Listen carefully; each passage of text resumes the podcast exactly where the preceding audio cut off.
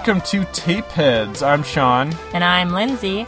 This is a podcast where we watch a movie from either Sean's VHS collection or my VHS collection, and then we talk about it. And these are robust collections. We're talking childhood VHS tapes, uh, ones that we've accumulated off the street over the years, uh, ones that we found at Amoeba or other such places where you can find VHSs for like a dollar. Now, I just have one question. It's regarding the uh, title of this podcast.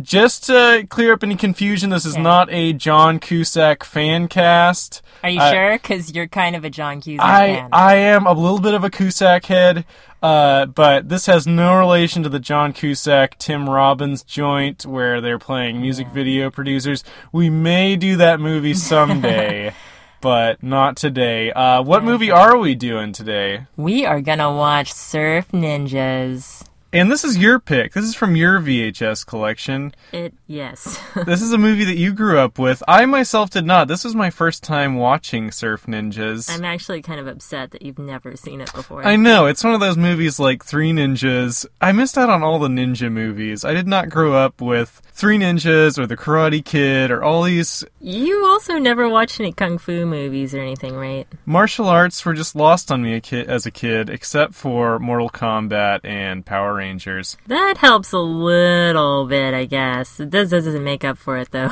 So I guess this is our first episode of Tapeheads. I guess the big question that folks at home will be wondering is why VHS? Why are we bothering to do this, uh, dusting off this old format and watching movies this way when there's so many better ways to watch them? Like Laserdisc Yeah, like Laserdisc. hmm or Beta. Beta is also Yep. acceptable. Mini DV tape. So why VHS? I don't know. We talked about this a lot. I think one of the things is that it was just kind of like I don't know. You feel like you're traveling through time. It's watching like watching this tonight. I just kind of really felt like I was transported back to being a kid and getting excited about it all over again. Yeah, I know what you mean. A lot of my favorite films growing up, I discovered on VHS. Um, I guess we should out ourselves a little bit. We're both children of the 90s. We are both very much the VHS generation. Born in the '80s, but it doesn't count because it was right at the end.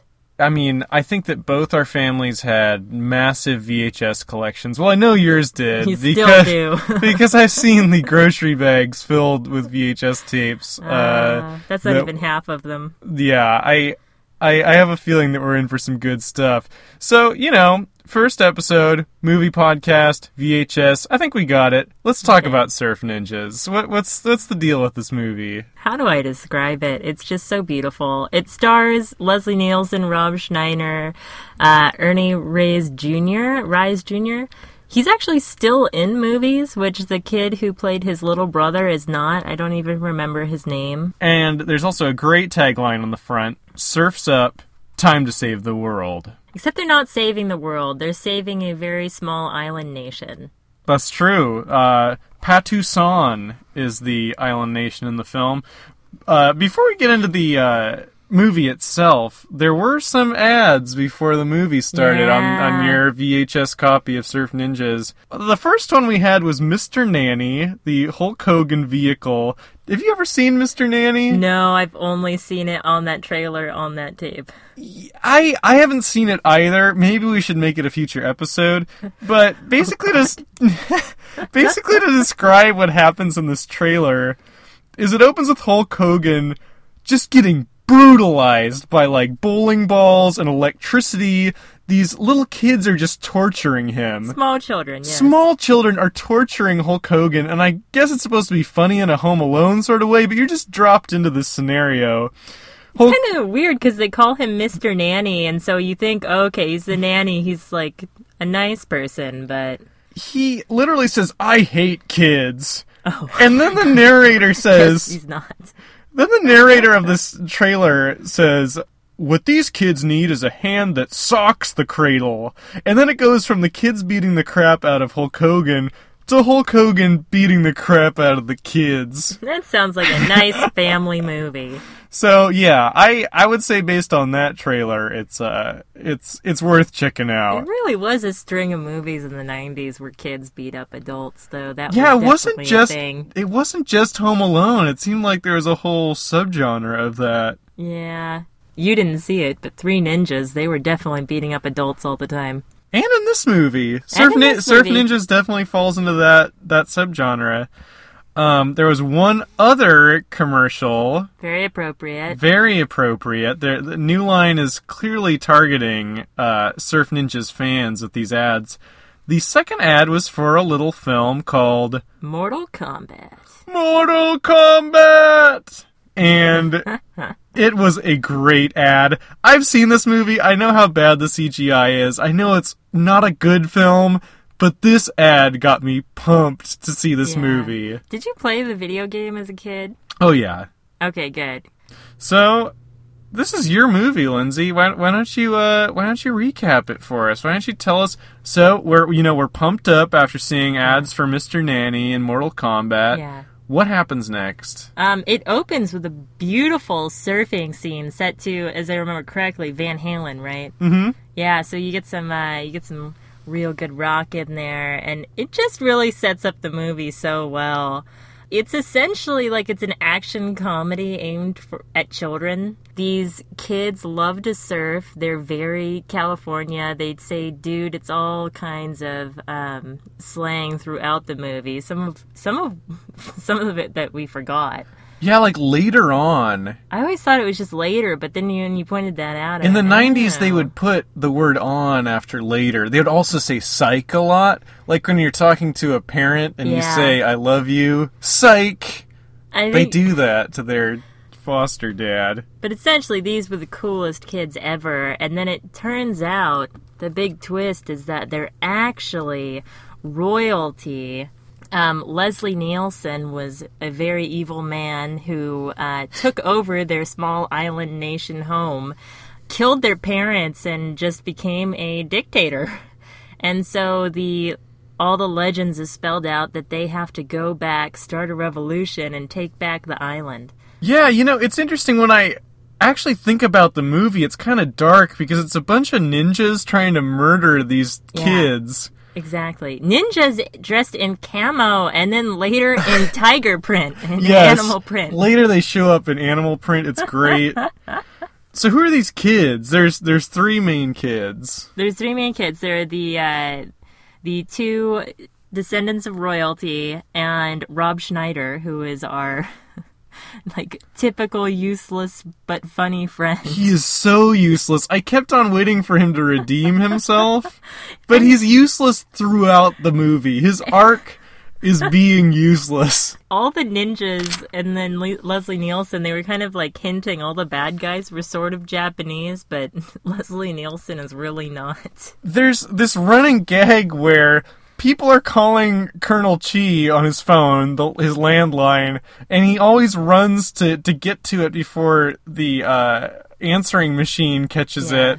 And his his his message on his answering machine is so deadpan. It's just Leslie Nielsen telling you that he's not there. And uh Don't and- hang up. yeah, don't hang up.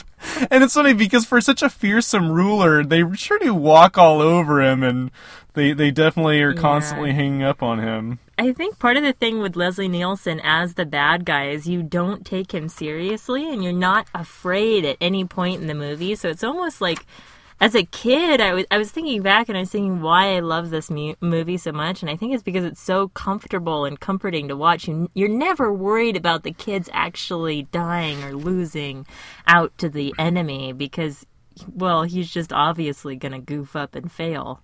Yeah, there's pretty much no stakes to this movie. Um, you you pretty much are sure that they're going to be fine. I don't think that any of the good guys die at any point. Um, No, And another thing that the, another interesting wrinkle in this, another side character, with all these dead ninjas scattered across L.A., a certain detective comes on the scene. you were so excited when he appeared. so the detective is played by Tone Loc.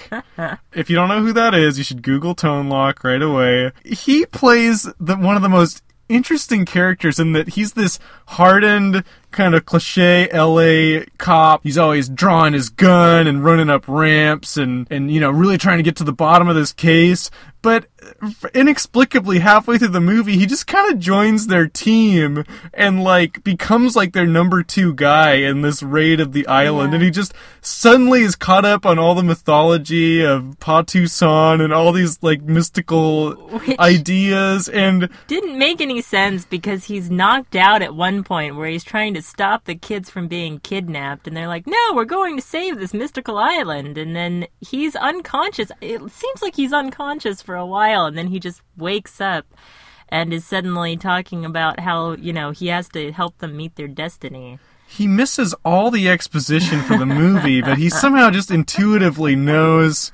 I think at one point he says that he hasn't had a vacation in 17 months. Yeah, he also hinted at there being more that he was missing out on than a vacation. Well, you think And he was just trying to get laid, I, right? I, yeah. I think he was. I think he was looking and, you know, where else but Patu-san? Tell us about the little brother's abilities, because he's a psychic, right? How does He's that a, he's a manifest? psychic, and his powers express themselves through his Sega Game Gear, which I think I just love too. Like, I feel like the creators of the film were like, "We're so on it, we're so cool." We have them using all this slang, and they're like, "Psych out" to all the adults, and then he's got the Sega Game Gear, which didn't go anywhere.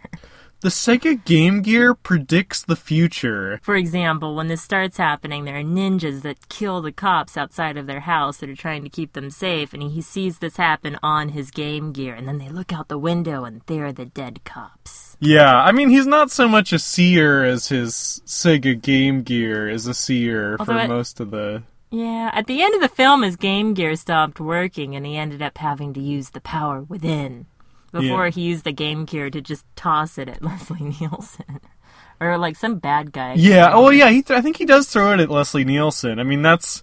You know, I wonder how much Sega paid to become, I you know, have no idea. the handheld game sponsor of Surf Ninjas. It did not save them. Another thing that I found interesting about this movie, completely unironically, like, it's amazing what a multicultural cast this is. Yeah. I mean, Rob Schneider and Leslie Nielsen are pretty much the only white guys in the entire movie. Oh, I guess, Yeah. and the stepdad. But Rob Schneider is a little bit Filipino. Yeah, you were telling me that earlier. That's pretty. It's pretty multiculti. Yeah, which is kind of interesting given things like Three Ninjas, where they cast white kids as the main roles and had them, you know, fighting off Japanese guys. They had a Japanese grandfather out of nowhere. I think the only modern day equivalent to this kind of cast is the Fast and the Furious movies. Like they're the only. Yeah.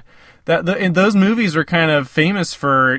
I mean, like Paul Walker is the only white guy in in especially the recent ones. It's a very multiculti realize that. cast. Yeah. Good job, Fast and the Furious and Surf Ninjas, for representing people of color. This is a strange world that this movie exists in right from the beginning, even before all the crazy uh, mythology shows up. Like, there's a few trends that are happening in this movie's version of LA, uh, one of which really caught your eye. Moto Surf. Now, for the folks at home, what is Moto Surf? You essentially get in your car and hopefully you have a Jeep because Jeeps were big in this movie. And yeah, you, everyone has a Jeep. you stand up and you've got paddles, and, but you yell out "Moto Surf," and then you just paddle down the streets of LA, uh, pretending that you're surfing your car with paddles. I didn't know people surfed with paddles. At one point, it seems like Rob Schneider, when he's moto surfing, he's steering. He's got his foot on the steering wheel, Yeah. and no one is working the pedals. No, I didn't think about that, but I think you're right. It's it's kind of like ghost riding the whip, yeah. only you're moto surfing. I guess I guess they just go on that sheer momentum of the vehicle, but you know this is serious business because they get to school and there's a kid that's getting a ticket from the from a police officer for moto surfing. But And the cops, the cop has this like hilarious desperation about him. It's like, oh, I just can't stop these kids from moto surfing. and I really feel like this was not a phenomenon. I I know I was probably too young to experience it, but I really don't think anyone moto surfed. Uh, I do love that they did bring it to the island, though. When they go to battle Leslie Nielsen at the end, they're all moto surfing on their way.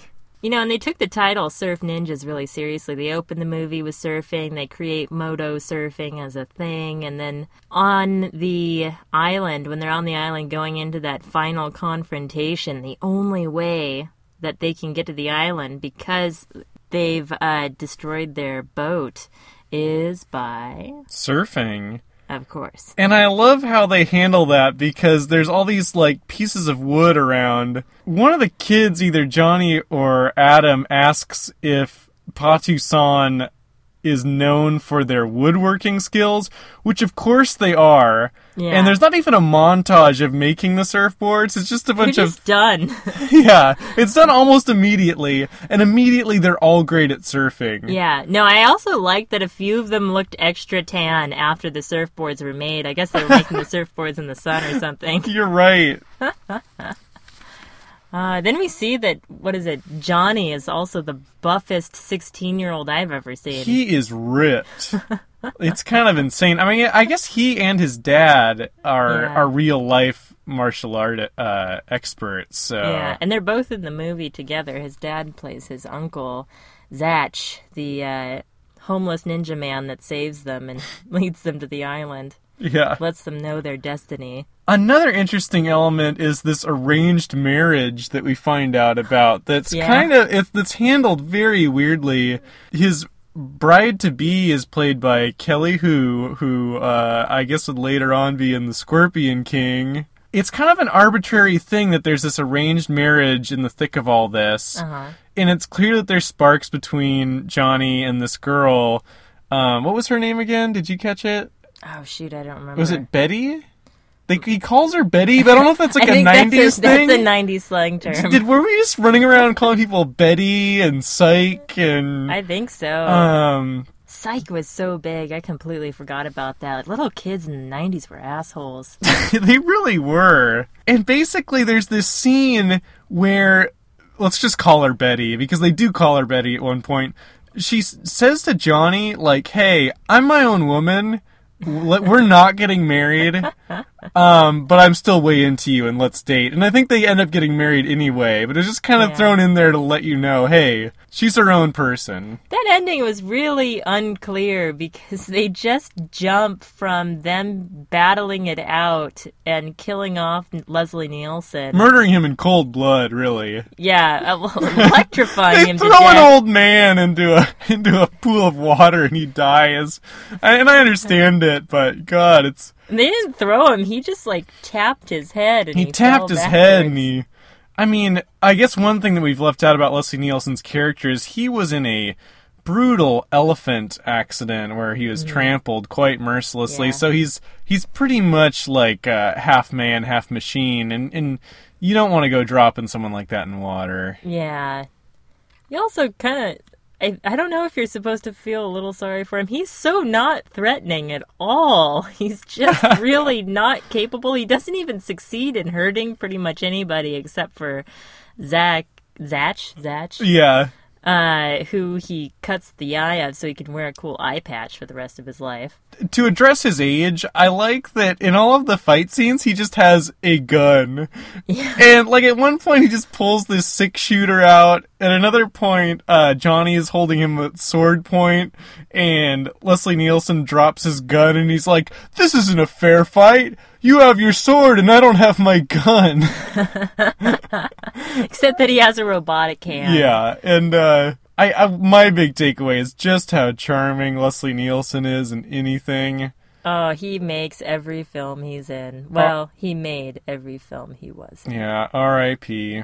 But yeah, no, so the ending just skips to them in this all this ceremonial gear. And we know not much time has passed because one of the enemies is still trying to climb up the million stairs that he fell down multiple times. One of the uh, one of just many hilarious running gags throughout Surf Ninjas. Yeah, they love pulling back to stuff they referenced earlier. And there's a great callback in the finale. You know, there's one of those classic sort of we're all we the the good guys won. We're all going to celebrate with this huge powwow. There's a great callback to a certain musical number that uh, kicked off the movie. Baba Ram. So uh, there's this visiting dignitary. Yeah. I suppose he is, and the uh, main guy Johnny is supposed to give a welcoming speech or kind of show for him as he's visiting the high school, and he completely forgot to arrange that. So last minute, he gets some guys to come out and sing a rendition of Barbara Ann, except they've changed it to Baba Ram so that it's this guy's name. Uh, as a kid, and I think for many years I was convinced that the song was actually Baba Ram. And so when I'd hear it on the radio or something in the car, I'd sing along to it going Baba Ram. Well, they do that song twice because the the visiting dignitary shows up again at the end in the Yeah. island celebration. You know, at the beginning he was offended by the song, but now he loves it because he realizes the friggin' chosen one was singing Yeah. it. I don't know if he was offended or just shocked and couldn't handle how cool uh, that Johnny is. Well, yeah, I mean, there's a lot of grown-ups just not able to handle how radical these kids are No, throughout not the movie. All. Not at all. So, Sean, we've given this all a lot of thought. We've gone with a VHS theme for this podcast. Uh huh. And we've got a new rating system just for this. Buy it, rent it, or tape over it. And I feel like it's sort of self explanatory, but essentially, if we love it and want to watch it again, it's buy it. If it's like, oh, it's fun to see, you know, pretty good, it's rent it. And if it's tape over it, it's garbage. You are putting that little piece of tape over the sensor on the front of the tape. You know what I'm talking about. Yeah. And you're going to tape over that with, I don't know, Yeah. like some Simpsons reruns or something. It doesn't need to be seen by anyone. So what's it going to be? Buy it, rent it, or tape over it? For me, it's definitely buy it.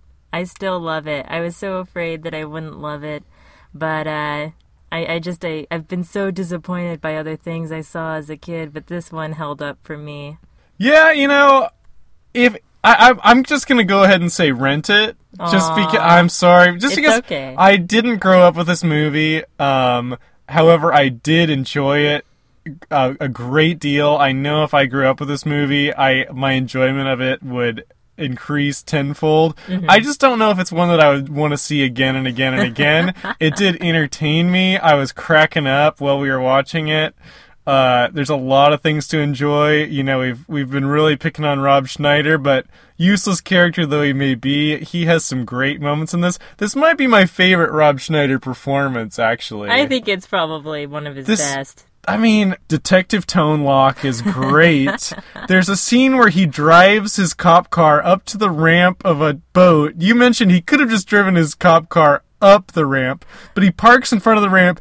He runs up onto the boat, pulls his his uh, gun, and then he says, "Man." And if it was a PG-13 movie, I guess he'd be allowed to say, "Damn." But uh They they really got around the swearing in this movie. Yeah. and mother. But yeah, no, it's it's always gonna be a buy it for me. I'm gonna see it when I'm 60, and I'm still gonna laugh. well, that about does it for this episode. Yeah, so uh, we are releasing these first two episodes back to back, but after that, we're going to be doing episodes every other week. Mm-hmm. Um, you can subscribe to us on iTunes. Maybe you write us a nice little review. Maybe tell your friends about us. Uh, Mm-hmm. Check can- out our website, oh yeah, and what is that website? tapeheads.com. Or not. what is it actually? Uh, it's actually tapeheadspodcast.com. I Ah. think John Cusack owns tapeheads.com. Probably. Then. We'd have to take it up with him. Um, thank you to Will Price for the use of his song Mandatory Groove. You can listen to more of Will's music at soundcloud.com slash gargantulon. That's G-A-R-G-A-N-T-U-L-O-N. You can also find links to his music on our site. So, Sean, what are we going to be watching next? Well, we're going to be dipping into my VHS collection next time with the 1985 classic, I think it's a classic, Commando, Oh my god. starring Arnold Schwarzenegger, hot off the success of Terminator, ready to make a shitty action movie. I am very excited to check out this movie again because it's been a long time. Well, my dad's going to be happy I'll finally see it because it's his favorite movie. It's his. I love your dad's taste in movies. We're gonna have to have him on the show. All right. Well, anyway, I've been Sean, And I've been Lindsay. and until next time.